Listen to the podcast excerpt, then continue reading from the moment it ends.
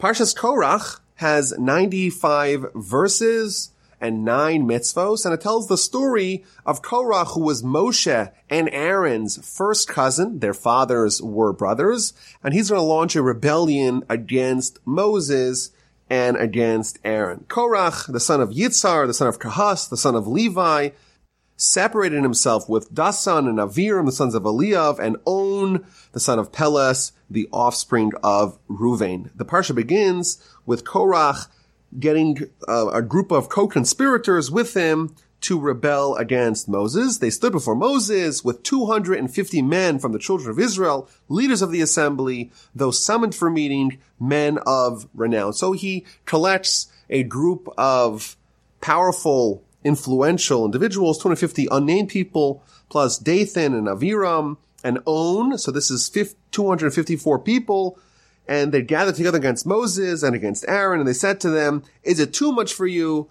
For the entire assembly, all of them are holy, and Hashem is among them. Why do you exalt yourselves over the congregation of Hashem? So this is the beginning of the saga of Korach's rebellion. Now Rashi here tells us that Korach, he took himself. The literal translation of the beginning of the parsha is that Korach took himself, and Rashi gives us various interpretations of what that means either that he separated himself from the rest of the community, alternatively, that he cajoled the co-conspirators, this 253 other people, other men, to join him in his rebellion. Now, there's a very interesting Rashi here to begin the parsha. It tells us that when Korach is attributed, he's the son of, of Yitzhar, the son of Kahas, the son of Levi, it does not go to the next generation to tell us that, that Levi was the son of Jacob. It stops short. Korach ben Yitzhar ben Kahas ben Levi, but not all the way back to Jacob. So why is he not attributed as the great great grandson of Jacob? So Rashi tells us that when Jacob was on his deathbed and he was giving his last will and testament, his blessing to his children, he singled out Shimon and Levi and he didn't bless them. In fact, he cursed them and he said that they behaved in an improper manner. They have stolen the craft of Esau when they attacked and destroyed the city of Shechem. And he ends off his reprimandation of Shimon and Levi that when they gather together, when they congregate, don't mention my name. At the end of Jacob's life, he's praying that when they have steam against Moses and, and, and Aaron, i.e. in the rebellion of Korach, it should not attribute Korach to Jacob. That's what Rashi tells us. Now, there's a really interesting question. Shimon and Levi, when they were young teenagers, they had scheme as well, and they destroyed the city of Shechem that had violated their sister Dinah. And Jacob is telling Shimon Levi on his deathbed that the behavior that you exhibited was not behavior that you got from me, it's behavior that you got from my brother Esav. But the obvious question is, what does the violence towards the residents of Shechem, what is the activities that Shimon Levi did when they were behaving as if they were sons of Esav and not the sons of, of Jacob? What does that have to do with the rebellion of Korach? And I think there's a deep point over here. Korach is going to launch this rebellion, this mutiny, this insurrection against Moshe and Aaron. At the root of it all, and we'll see more about this in a little bit, the root of it all was envy. He was envious that he was not appointed to a position that he thought he was worthy of and was his legitimately by right. Envy is the same root of the behavior of Shimon and Levi. Shimon and Levi, Jacob tells him, you did not act with tools that were rightfully yours you stole the craft of my brother Esav. When someone steals the craft of someone else, then in effect they're demonstrating that the Almighty did not give them what they need for their job, and therefore they have to take the craft of someone else. Shimon Levi, they really came from Jacob. They should have been more gentle. They should not have had that same propensity, that same tendency towards violence. Yet they said, you know what? Now we have to act like Esav to destroy the town the same root lies in the rebellion of Korach.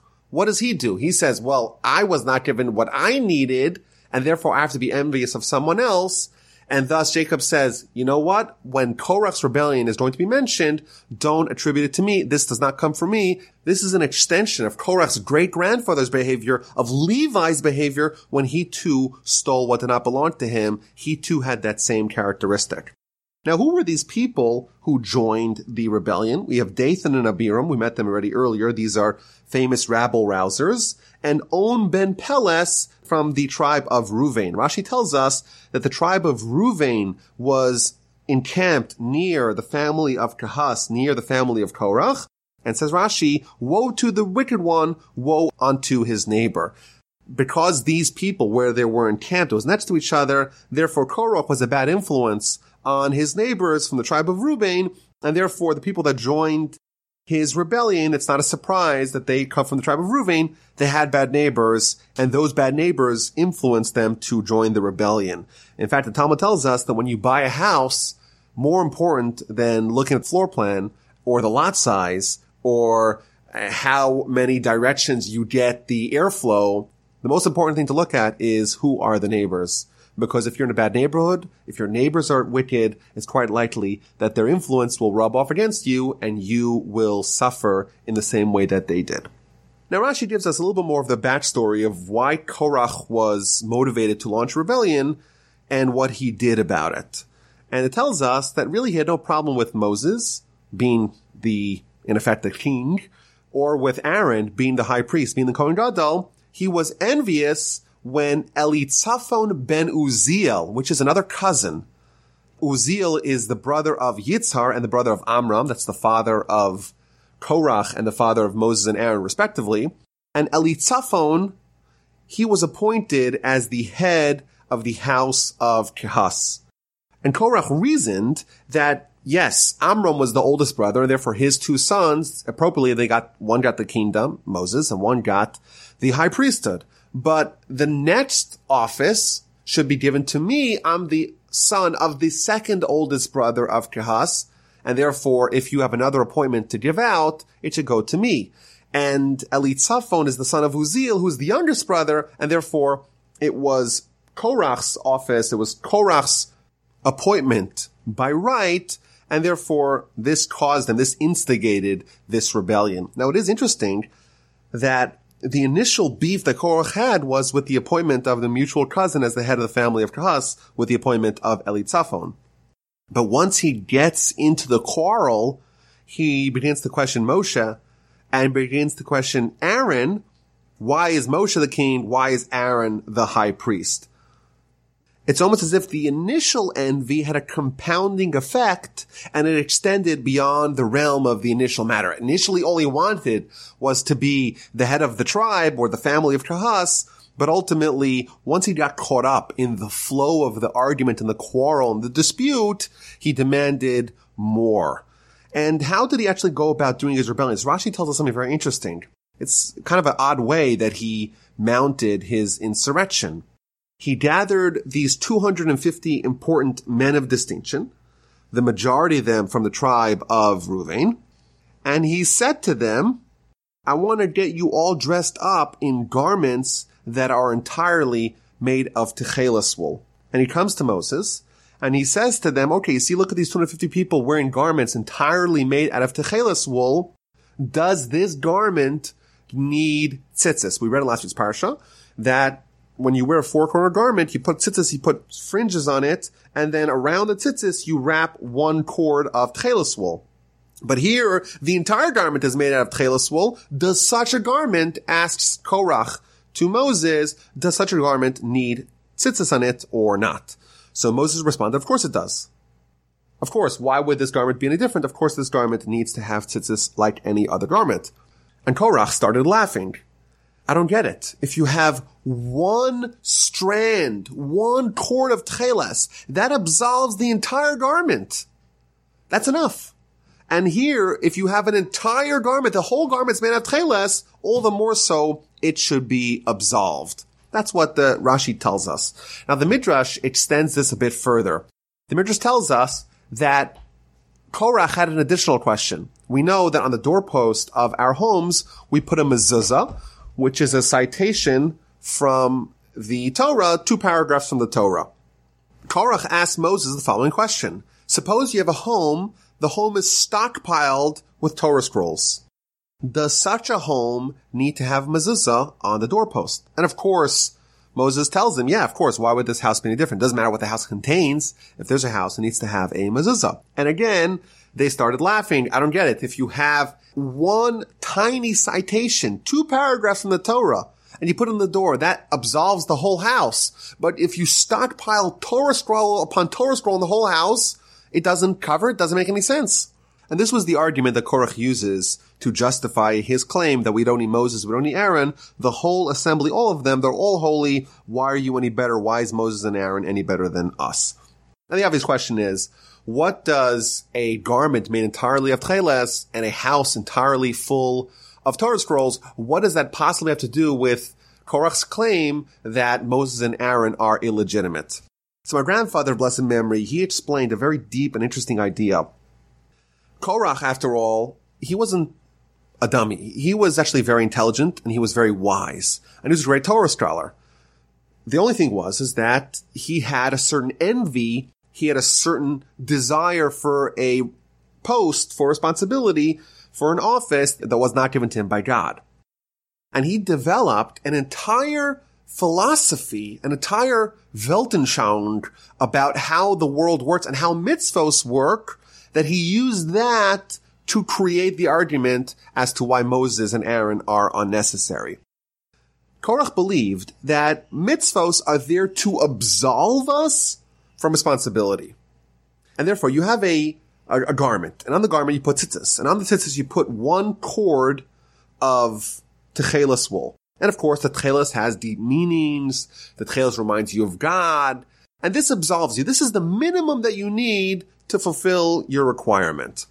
However, in an ideal world, suppose you could have everything that you wanted if there was no scarcity, then of course you should wear a garment that's entirely made out of tchelis. Isn't that even better? It's just that it's very difficult. Tchelis is very expensive and it's not reasonable. And therefore the Torah says, you know what? All you need is one stream that absolves you of any responsibility. Similarly, Ideally, what should be in your home? The home should be full of Torah scrolls. Isn't that the best thing to have in your home? Isn't that the best thing to store in your home? It's just that, you know, that's not practical. It's, it's expensive. We have scarcity. And therefore the Torah says, okay, just put, you know, the small citation, the mezuzah on the door. That's like in, in a suboptimal way. It's not possible to do it in the best way and therefore do it at the minimum. Absolve your responsibility by putting the mezuzah on, on your door. But in an ideal case, if you did have a house that's full of Torah scrolls, well, then indeed you wouldn't need to have the minimal requirement of putting the mezuzah on your door. Similarly, with a community, ideally you would have a nation that the whole nation is prophets. Everyone is a clergyman. Everyone is a leader. It's just that's not practical. Because after all, you know, people are busy and people don't have so much time and people have other responsibilities and people are fallible and therefore you have one leader, one clergyman to guide the nation. But in an idealized world, if everyone really was a clergyman, then you wouldn't need that one person to tower above them all. And that is Korach's argument. He tells Moses and Aaron, the entire assembly, all of them are holy, and Hashem is among them. Why do you exalt yourself over the congregation of Hashem? According to Korach, the nation is like a garment that's entirely made out of tcheles. It's like a house that's entirely replete with Torah scrolls. In that idealized world, you don't need to absolve yourself with the suboptimal way to have only one leader. The whole nation's holy. Everyone is a prophet. And therefore, Moses and Aaron, you are redundant. We don't need you. You're no better than us. A very interesting worldview that he had. And the argument is sound. It makes sense what he's saying. The only problem is it's against the Torah. And at its root, we know that it was really motivated by envy. Really, he was just simply envy and he used the envy to create this whole edifice, this whole argument, this whole theorem, this whole philosophy that was just there to justify his claim that was really rooted in envy. I did hear another interesting idea about the house full of Torah scrolls. We know that internally we have our internal self and externally we have the way we present ourselves to others. And it's important for us to not only cleanse ourselves internally, to also, when we speak to other people, when we interact with other people, when we interface with other people, it should be done also in a way that is fitting who we are internally. And the Chassam Sofer, one of the giants of the 18th and 19th century, he says that even if someone internally is like an angel, i.e. like a house that's full of Torah scrolls, your mouth, which is the interface with the world around you, has to also be holy. You also have to put that mezuzah on the door, so to speak, on the door to your world where you connect with the world around you. It also has to have a mezuzah. And we see with Korach, it's clear from all the commentaries that Korach was not a simple man. He was, of course, the first cousin of Moses, and he was a leader amongst the Jewish people. And he's, it seems like he had righteous intentions, at least up to a certain point. The problem was is that his mouth led him astray. His mouth was the way that he interacted with other people, and that is where he kind of got tripped up. And therefore, we see this idea in this midrash that it's not enough to have a house that's full of Torah scrolls. You also have to have a mezuzah on the door to represent the way that you interact with the people. That also has to be righteous. Now, one more note here in the beginning of the parsha. We meet uh, uh, one of the co-conspirators is On, the son of Peles, and he appears only at the beginning of the narrative. Only the initial phases of the rebellion is he present. However, at the end, it seems like he disappears from the story, and we're going to discuss his fate in a little bit. So it looks like we have a full-fledged rebellion, and Moshe responds. Moses heard, and he fell on his face. It's very interesting Rashi here in verse 4 that tells us that Moshe is only dejected because of what it portends to the people. This is a theme that we see throughout the Torah. When Rashi explains something, that could be potentially ambiguous. You know, Moshe's own leadership, his own credentials are being questioned, and he seems to be dejected and disappointed. And you could say, maybe cynically, that the reason why Moshe is falling on his face is because, oh no, he's going to lose his kingdom. And Rashi tells us no, that the reason why Moshe was disappointed and dejected, he was terrified of what this would mean for the nation. How much more can he convince God, so to speak, to not retaliate against the people given their repeated offenses and their repeated misbehavior again and again. They're questioning God, and that's what he's really worried about, and that's why he's falling on his face. Now, it is very interesting that Aaron does not fall on his face. Even though Moses and Aaron are both being attacked, so to speak, why is only Moses falling on his face and not Aaron? There's a very interesting Ramban here.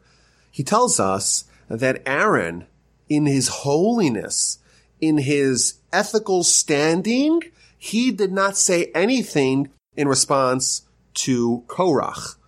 He was quiet, he was silent, and he gave the impression as if he agrees that Korach is greater than him, and that really Korach is deserving of what he is asking for, and Aaron is only fulfilling his responsibilities, his duties as the high priest, because he's listening to Moses and he's listening to God. But Korach's claim has validity. Aaron yielded to Korach's claim. And this, I think, shows us a little bit more about Aaron. Aaron is presented as the paragon of peace. The Mishnah tells us in Pirkei Avos, you should be from the students of Aaron, loving peace and pursuing peace. Aaron is always not only desirous of peace, but doing anything he can to pursue peace. And if it means to yield his own job, to forfeit his own responsibility, to give up being high priest in favor of Korach, that's what he will do. Only Moses falls on his face. Aaron doesn't. Aaron on his own is really willing to yield. What does Moses do? He spoke to Korach and to his entire assembly saying, in the morning, God will make known the one who is his own and the Holy One, and he will draw him close to himself, and whomever he will choose, he will draw close to himself. So what does Moses do here? He's going to tell them, okay, let's, let's, tomorrow we'll have a challenge, we'll have a showdown, and God will decide indeed which is the one that's close, which is the one that's supposed to be the high priest. Is it you or is it Aaron? So first of all, we see that Moshe is intervening, so to speak. He's trying to prevent a full-blown insurrection, to prevent the consequences of what that would entail, and he presents a challenge for them. Now, what is the challenge? Do this, he tells them, verse 6. Take for yourself fire pans, Korach, your entire assembly, put fire in them, put incense in them, and offer them to God tomorrow. And the man who Hashem will choose, he is the Holy One. So he tells them, okay, we'll have you and Aaron. Both of you will, will do an incense offering, and we'll see whichever one God accepts, and whichever one God accepts, we know that's the one that God indeed is desirous of. He is the high priest. Now, this is a very interesting challenge because back in Leviticus, we read how Aaron's two sons, Nadav and Avihu, they died when they brought an improper incense offering. And therefore, what Moshe is telling them here, he's trying to steer them off. He's trying to say, be careful what you ask for, be careful what you wish for, because you remember what happened to Nadav and Avihu when they brought an incense offering that wasn't proper. They died, and Moshe hoped that this would be enough to bring Korach back to his senses and to allow cooler heads to prevail and to quiet, to quell the rebellion. Also, he tells them, let's do it tomorrow. Why not right now? If there is a rebellion, if there's immunity, isn't it best to squash it before it gets out of, out of hand? And again, Rashi tells us that this is also a ploy. Moshe is trying to save them. He's trying, let, let, let them sleep over it let them make sure that they really want this because if they go ahead and contest Aaron and in effect contest Moses and in effect contest God, then it's not going to end up well for them. And therefore, sleep on it, come back tomorrow, and we'll see what will, will happen. Hopefully, you'll reconsider and we won't have to suffer as a result of, of this rebellion. Now Rashi tells us here in verse 7 something interesting he tells us that Korach really was a wise person. But why is he acting so foolishly? And it tells us that Korach, he was a prophet, and his prophecy, his vision, actually led to his downfall. Because he saw his lineage, he saw great descendants that were going to come out of his offspring, namely Samuel, Shmuel, who was equal in some ways to Moses and to Aaron. And therefore he said, okay, it seems like I'm going to have a very bright destiny, very, very bright future. I'm going to have all these righteous descendants, and therefore all this greatness is going to come out of me, and I'm not going to obviously die. I'm going to have continuity. I'm going to be saved. But the truth is that his children were saved, but he himself went down very severely in a very miserable fashion. So Moses says to Korach, hear, hear now, O offspring of Levi. In Hebrew, this reads that Moshe is speaking to them very pleasantly. Again, we see Moses trying to intervene to circumvent, to curb the insurrection, to appease them. Is it not enough for you that the God of Israel segregated you from the assembly of Israel to draw you, draw you near to himself? After all, you're a Levite. You perform a service in the tabernacle. You stand before the assembly to minister to them. You do have something. Why do you need to ask for everything? He's reminding them that you do have a unique distinction. God did elevate you above the entire populace. He drew you near, and all your brethren, the offspring of Levi, with you, yet you seek priesthood as well. Why are you asking for everything, don't you realize how much you already have? You're going to forfeit that. You're going to lose that if you go ahead with this. Therefore, you and your entire assembly that are joined with you are against Hashem, and for Aaron, what is he that you protest against him? And again, Moses is constantly trying to stem, to curb this dispute, and he's going to take action. He's going to actively try to stifle the dispute and try to resolve it amicably. Moses sent forth to summon Dathan and Abiram. These are the other participants in the dispute. He says, okay, let's talk. Let's resolve this. Let, let's stop the rebellion. Let's end the division. But they said, we shall not go up. You took us out of the land of milk and honey. You took us of land of Egypt. We're going to die in the wilderness. You seek to dominate us yet further. You promised to bring us the land of Canaan, the land flowing with milk and honey but we have nothing. Even if you would gouge out the eyes of those men, we shall not go up. There's nothing that you can do that would make us have a dialogue with you that would prompt us to end this dispute. Rashi tells us that there was a, a, haunting truth in their words. They said to Moses, we will not ascend. And the truth is that their words were correct. They went only down, downhill from there on out. So Moses is trying to remedy, to reconcile, and he has no one who wants to bite, no one wants to participate. This distressed Moses greatly, and he said to Hashem, don't turn to their gift offering. I have not taken even a single donkey of theirs, nor have I wronged even one of them. So Moses now begins to pray to Hashem, to the Almighty, that the Almighty should not accept their offering, should accept instead Aaron's offering, and to show all that indeed Moshe was acting in accordance with the instruction of God. There's a very interesting Ramban here. The Ramban translates the word minchasam, their gift offering, as their prayer, as if Moses is telling God, don't accept their prayers. And you would imagine that their prayer would be inefficacious. After all, these people are questioning Moses, they're questioning Aaron, they're causing division, dispute, discord amongst the nation, and yet Moses is worried that their prayer may work. And therefore he has to neutralize their prayer with the prayer of his own. And this, I think, tells us the power of prayer, the extent of prayer. Even someone like Korach, who's starting up with Moses, the greatest man that ever lived, his prayer could have potentially brought him victory in the showdown with Aaron. We read in prayer in the liturgy, Karov Hashem lechol korav. God is close to all those who call him, provided they call him with sincerity, with being genuine.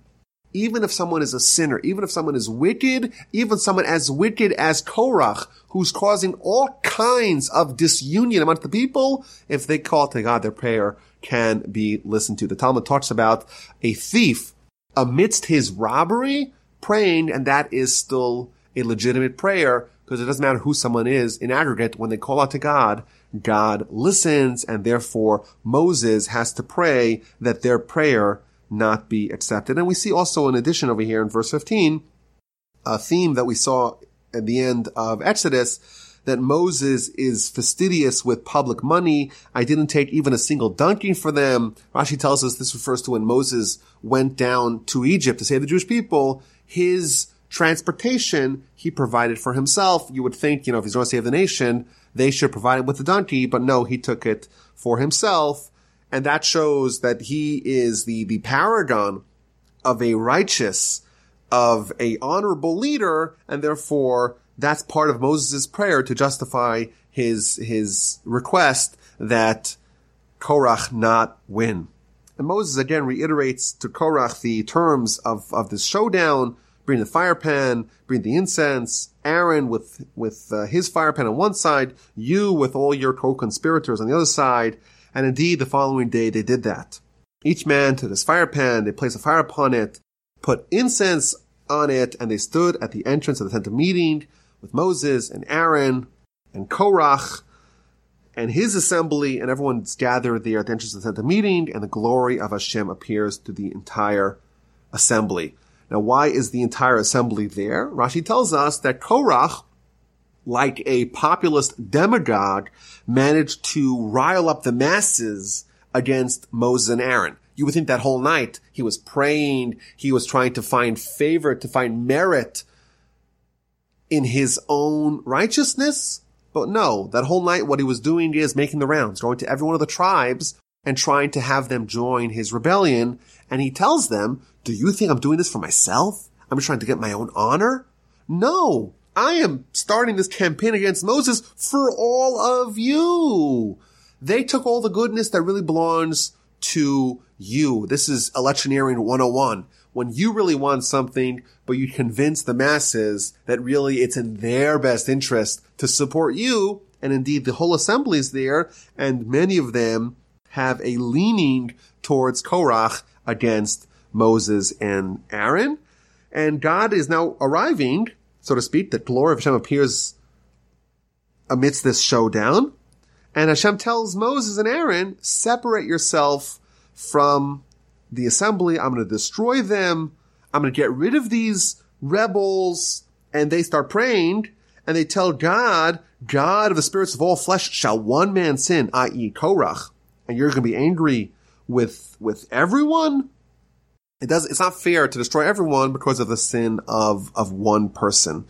Now, there's a very interesting Ramban here, and he begins a theme that's going to be strung out throughout the whole Parsha. He says, I don't get it.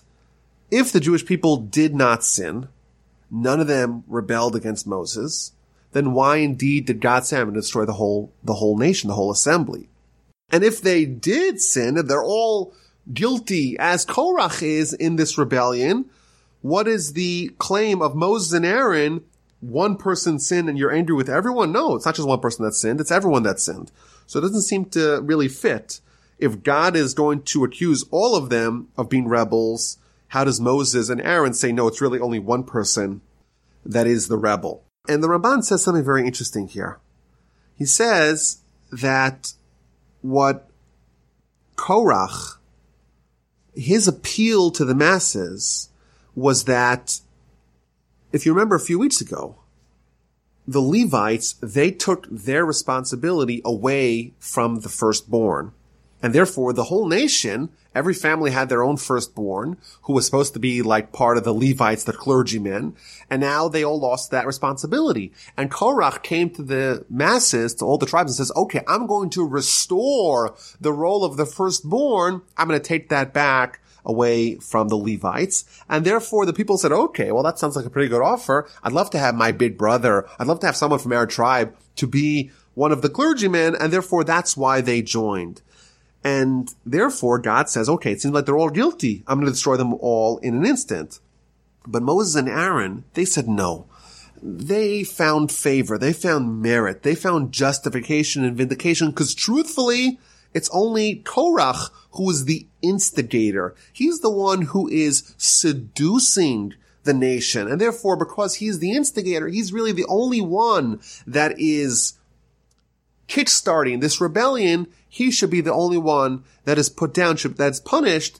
And that is a way to actually teach the nation that really it's Korach who was the problem, not everyone else. If he's singled out, then maybe the lesson will be learned not to follow the next Korach that may come down the pipeline.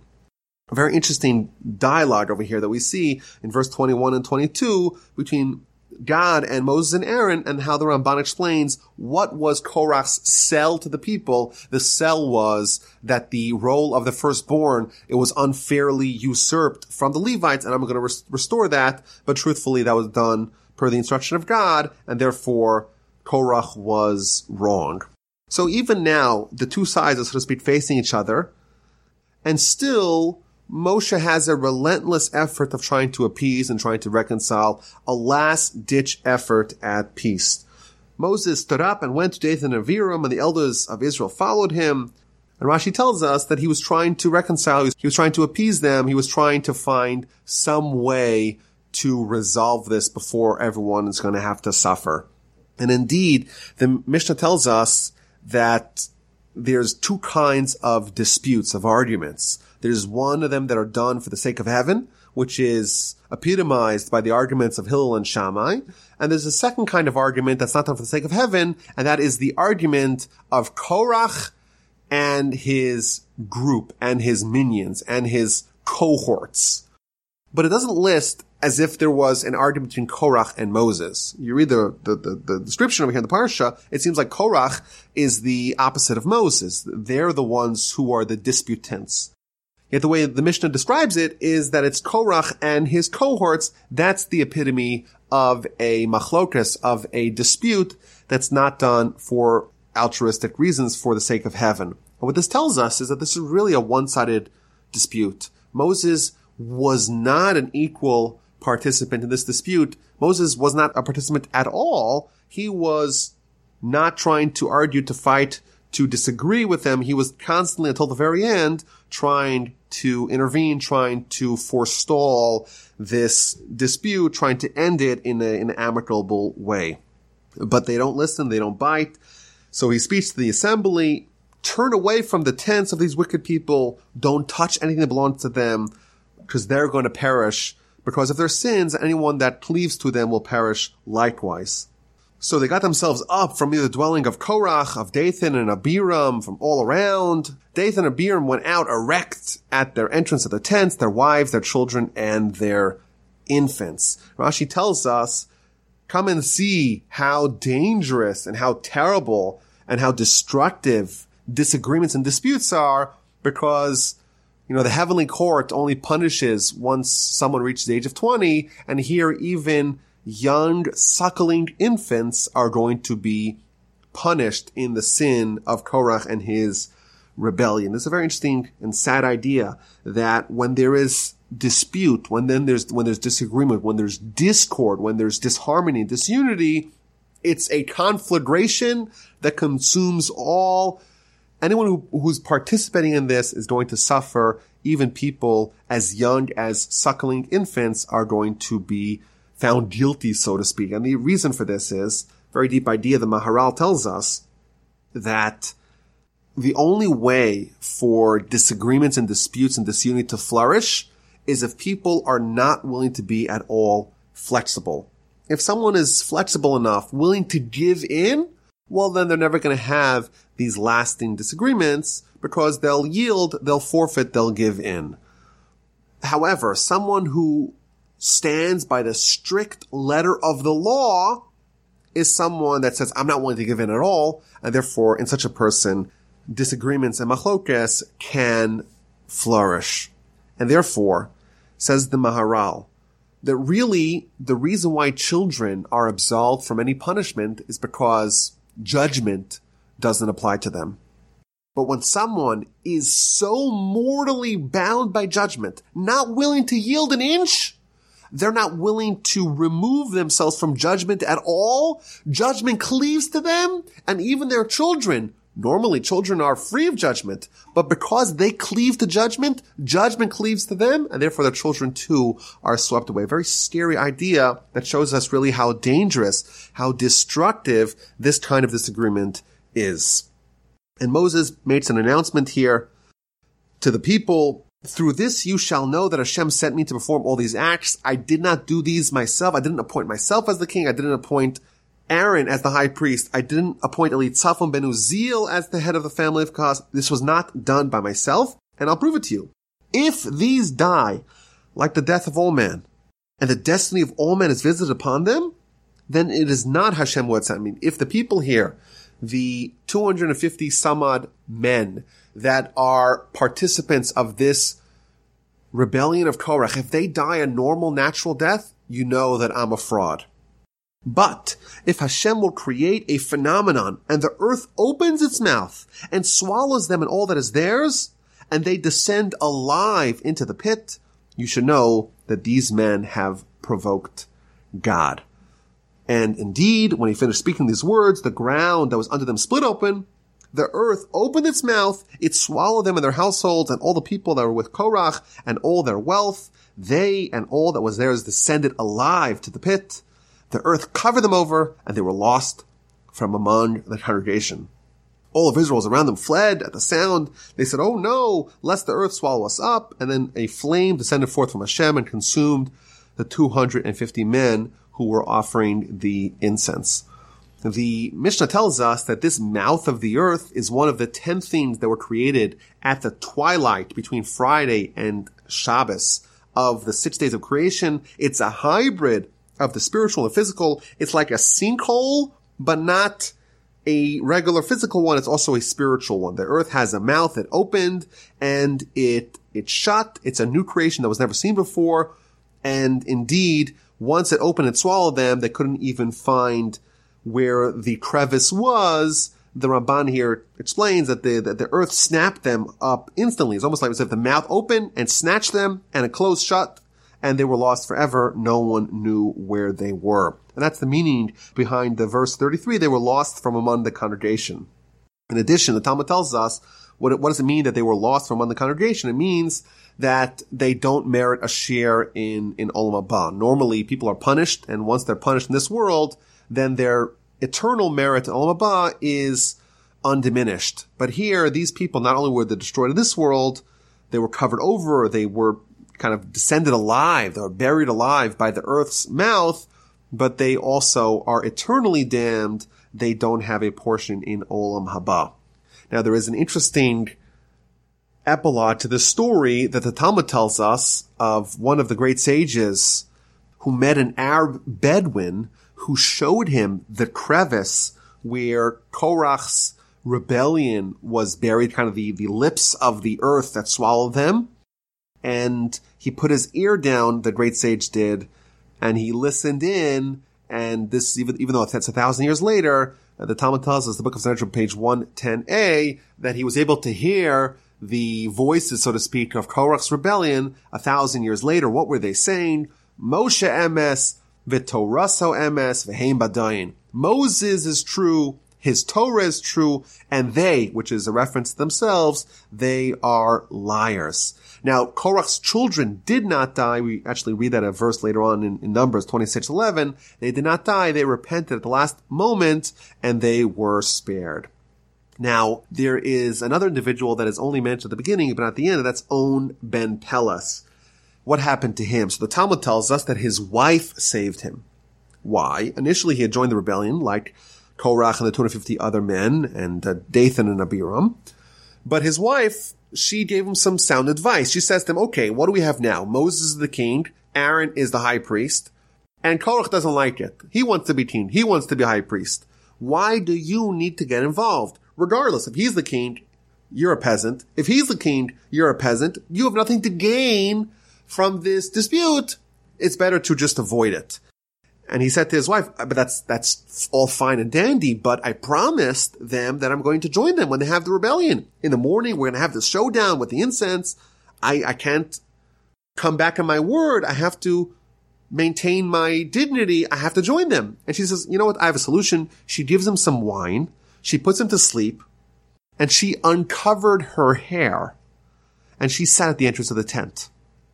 And when they wanted to wake him up for the rebellion, for the showdown, they walked into the tent. They saw his wife. She wasn't dressed in a modest way. Her hair was uncovered and they noped out of there. And therefore, by the time he woke up from his stupor, all of Korach and his co-conspirators, his cohorts were already dead. And the Talmud concludes that this is a fulfillment of the wisdom of women builds homes. Who is that reference to? That's a reference to On Ben Pelas's wife. She saved him. That's the story that we read about On Ben Pelas and how he participated in it initially, but ultimately was saved thanks to the wisdom of his wife. But there's, I think, an obvious question. You know, his wife's argument, what do you have to gain? that was true at the beginning. And the question is, what was his motivation to join the rebellion in the first place? Why did On Ben initially join the rebellion and only when his wife said he had nothing to gain, only then did he rescind his participation? He had nothing to gain at the very beginning as well. And I think what this tells us, uh, a very deep idea about the nature of, of strife. It's somewhat appealing it's attractive. Even if you don't have a horse in the race, the idea of the opposition, the idea of joining the tribe that is the herd, so to speak, the rabble rousers, to be part of the breakaway, there's a certain thrill to it of joining the mob that is in opposition to the establishment. Even if you have nothing to gain, there's something about being part of a tribe, being, being partisan, so to speak, joining the resistance, joining the rebellion, and not really thinking through the cost benefit analysis. Just saying, I want to join the rebellion, and I'm not really thinking much past that. It's just a desire to be contrarian, to rebel. There's something appealing about that fight, even if you have nothing to gain. I had an interesting thought. There is a uh, informal word in English to own someone, which means to like, according to Google, means to utterly defeat an opponent or a rival, to completely get the better of them. I was thinking maybe this individual, On Ben Pelas, he's the origin of that term, you know, to own someone, which really means you have nothing to gain it's just something that you, you want to participate in the fight, regardless of whether or not you gain something. I think maybe this is a good lesson in today's volatile political landscape. People kind of develop their tribe and their, their partisan affiliation, and they want the other side to lose, even if it doesn't mean that they gain anything. They want to own them. And the truth is, you know, like On Ben Pelas' wife told him, what do you really have to gain? If this candidate wins, if this candidate wins, and we see, we know that uh, politics and things of the like, it tears apart families and it's really sad because people are motivated by the fight. They want to own the opposition, even if they really have nothing to gain. And maybe we should follow the advice of On's wife. Think about what we have to gain before we join any resistance, before we join any insurrection, any mutiny. Now, the protest you would think would be over. Korach is gone. The 250 co-conspirators are gone. Dathan and Abiram are gone. And you would think that this, the story would be over, but it really isn't. So first of all, in chapter 17, we read that Moshe is told by God to go collect those fire pans because those fire pans became holy. The fire pans, i.e. of the 250 men of Korach, and make them into sheets of, of copper and plate them as a covering of the altar to remind everyone that only the offspring of Aaron are legitimate Kohanim or legitimate priests to take the lesson of Korach and to literally etch it onto the altar that people don't make the same mistake again. In verse 5 we read, as a reminder to the children of Israel, so that no alien who is not of the offspring of Aaron shall draw near to bring up the smoke of incense before Hashem, that he not be like Korach and his assembly, as Hashem spoke about him through Moses. This this last uh, line here, to not be like Korach and, and his assembly, it's actually a mitzvah that we find in the Torah that there's a prohibition to behave like Korach and his assembly to make a dispute, to make a division, and sometimes even if you're right, to yield and to not maintain, to not perpetuate these kinds of disagreements. There is a line made famous by Rabbi Israel Salanter. He said that the most dangerous kind of enemy is someone who believes that they're behaving per the instruction of God. When someone believes that they have the religious zeal and the religious legitimacy to do what they're doing, they can behave in terrible ways. And he used to say, based upon the Mishnah in Pirkei Avos, that if there is a dispute for the sake of heaven, it's going to have continuity. If someone wants to argue, wants to make a dispute, wants to make a discord, and they believe that it's for the sake of heaven, then no matter what happens, they're going to be convinced that they're right and they're going to perpetuate it. They're going to have this argument's going to have continuity because people believe that this is done for the sake of heaven. And you would argue that Korach probably believed that he was doing the right thing. He was stopping the overreach of Moses and Aaron, and that was done for the sake of heaven. He thought it was done for the sake of heaven, but truthfully it was not done for the sake of heaven, but therefore he didn't yield, he didn't give in, because he thought he was acting in a way that was uh, religiously sanctioned. So these fire pans are made as covers for the altar, and verse 6 we read, the entire assembly of the children of Israel complained the next day against Moses and Aaron, and they said to them, You have killed the people of Hashem. Even though the people died were guilty of, of insurrection, of rebellion, but the nation, the assembly, they say to Moses and Aaron, no, you kill the people of Hashem. And all the commentators are trying to figure out, you know, we saw a miracle once in history, a miracle, the land opening its mouth and swallowing them up obviously Moses and Aaron were not acting on their own. So what's the complaint now? So the Ramban, he tells us, and again, this fits in nicely with how he understands Korach's sell to the other tribes. He told them that I'm going to make you the Levites like you were previously before you were demoted, before the firstborn were demoted. And here, what did Moses do? Moses had a, sh- uh, had a showdown between Korach and the priests and, and Aaron.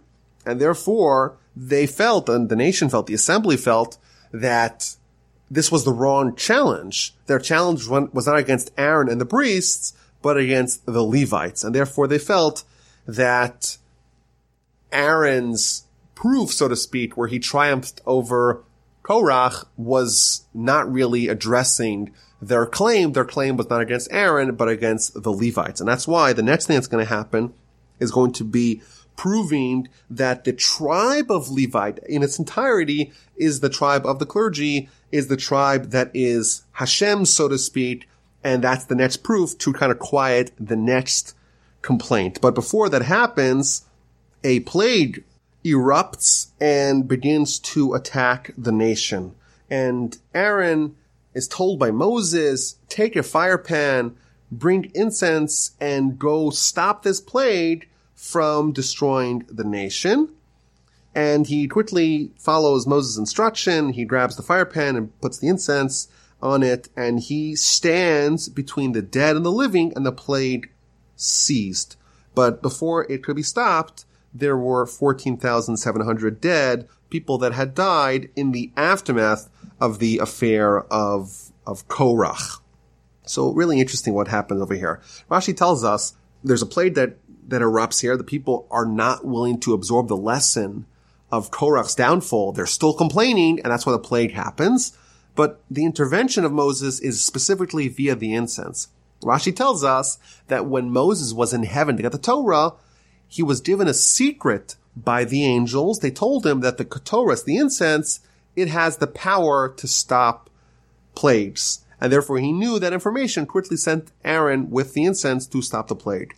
A second reason why the Ketoras, the incense, stopped the plague, Rashi also tells us, it's because the people, when they saw Korach and his collaborators, when he saw, when they saw them dying as a result of this Ketoris incense showdown, they said this Ketoris, this incense, it's poisonous, it's dangerous. After all, Nadav and Avihu died, and here, here we see the 250 men plus Korach and his co-conspirators are dying as a result of this as well. And therefore God says, oh, you think it's dangerous? Watch, you'll see it actually saves you, it will stop the plague. Rashi also tells us there's an interesting dialogue here between Aaron and the angel of death.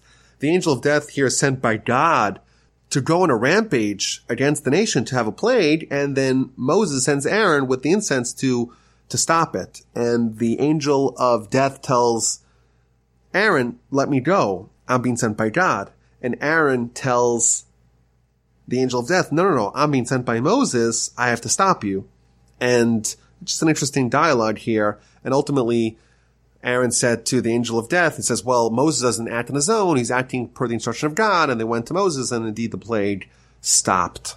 But again, the people still are questioning the supremacy of the Levites. And therefore one more great miracle is going to dispel that notion forever. Hashem spoke to Moses saying, speak the children of Israel and take from them one staff for each father's house, from all their leaders according to the father's house, 12 staffs, each man's name shall you inscribe on the staff, and the name of Aaron shall you inscribe on the staff of Levi. We're going to have 12 staffs. On each one of the staffs is going to be inscribed the name of one of the tribes, and we're going to place them in the tent of meeting.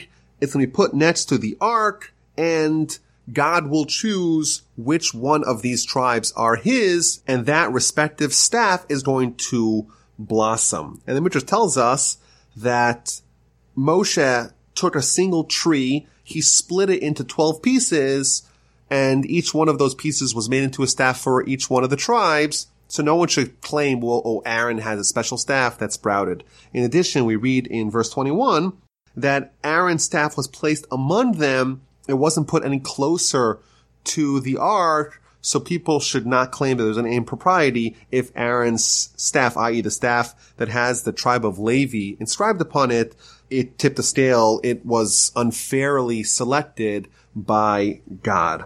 And indeed, the next day they took out the staffs and behold, the staff of Aaron of the house of Levi had blossomed. It, brought forth a blossom. It sprouted a bud and almonds ripened.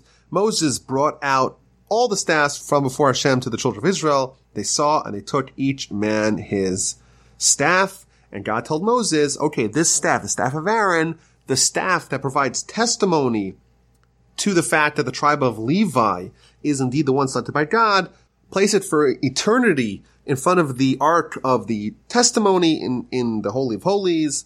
That way it should be a sign against the rebellious ones that they should not rebel any more.